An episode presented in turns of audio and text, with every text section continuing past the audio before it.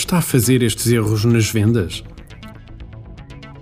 Uma das coisas que ainda estranho após tantos anos a trabalhar com empresas na melhoria dos seus resultados comerciais é o desperdício de oportunidades comerciais que a maioria das empresas faz. Desperdício, estará provavelmente a pensar. Sim, desperdício. No básico da atividade comercial, sabemos que temos duas formas de gerar oportunidades de negócio. Ou vamos ter com os nossos clientes, ou eles vêm ter connosco. O ir ter com eles ou eles virem ter connosco pode acontecer através de várias estratégias. Trabalho de prospecção comercial, marketing, anúncios, parcerias ou qualquer outra forma admissível e legal. Na maioria dos casos, as empresas com que temos trabalhado têm algumas estratégias implementadas, seja ter uma equipa comercial que contacta com os clientes e tenta abrir as portas para validar possíveis oportunidades, seja realizar anúncios ou publicidade para que os clientes vão ter com eles, ou uma mistura das duas. O problema não está aí. O problema está em que, na maioria dos casos, em qualquer das situações, desperdiçamos muito do trabalho que fazemos. Vamos analisar hoje a situação em que vamos nós ter com os clientes. A situação típica é: ligamos a tentar marcar uma reunião, se tivermos sorte, essa reunião é aceite, se tivermos novamente sorte, conseguimos despoltar uma oportunidade de negócio, se tivermos sorte outra vez, apresentamos a proposta, se tivermos sorte, ganhamos, se tivermos azar, perdemos. Por sorte, entenda-se esforço, engenho, profissionalismo, etc. E já lá dizia o meu avô que o sucesso é 1% de sorte e 99% de suor. No nosso entender, nada nas vendas é mais verdadeiro que isto. Os fatores de sucesso na área comercial são precisamente o empenho, o método e a medição dos resultados que estamos a obter. Na maioria dos casos, o método não existe. Cada vendedor trabalha à sua maneira, sem ponto comum com a restante equipa medição é algo que também não existe em grande parte das empresas.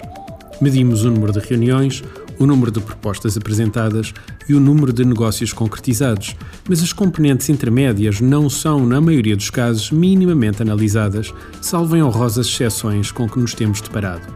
Medir o número de reuniões realizadas, na maioria dos casos, não nos diz muito. Temos de começar muito antes. Medir o número de contactos que originaram uma reunião. Se o número de contactos for muito elevado e o número de reuniões for muito baixo, provavelmente será necessário analisar em conjunto com o comercial o que está a acontecer. Por exemplo, a forma como ele está a abordar o cliente ou os argumentos que está a utilizar para conseguir a reunião poderão estar a falhar por completo. Outro exemplo na falha da medição é o rácio de reuniões analisadas por propostas entregues. Este é daqueles rácios que poucas empresas utilizam, mas que pode fazer a diferença entre olharmos para um comercial e vermos alguém que trabalha imenso, olharmos para ele e vermos alguém que se farta de fazer reuniões e não consegue nada de concreto em termos de resultados.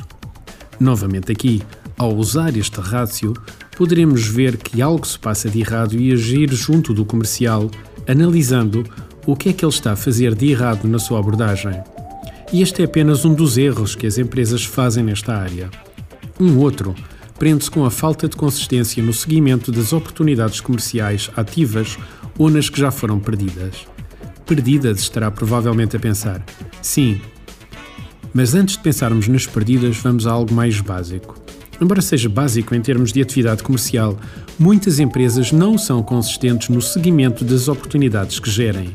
Enviam as propostas, sim, porque hoje, com a internet, já se perdeu muitas vezes o hábito de ir entregar em mão a proposta, mesmo que esta seja de um valor bastante elevado.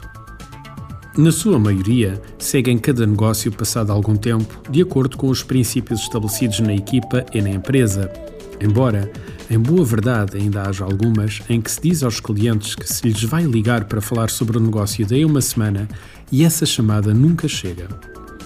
Agora, no que diz respeito às propostas perdidas ou às reuniões que não deram em nada, nem sequer em proposta, o que notamos é que raramente existe uma empresa que aproveite tudo isto.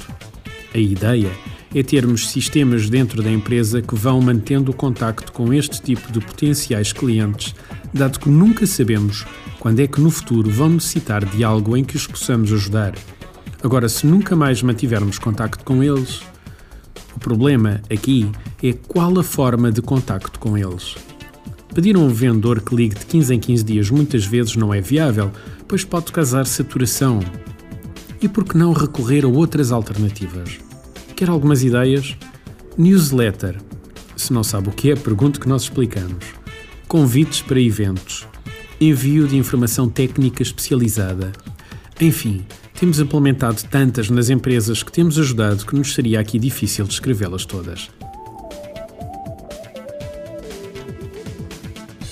Artigo de José Almeida, locução de João de Souza, produzido nos estúdios da Universidade Autónoma de Lisboa. Procure mais recursos no site ideiasedesafios.com.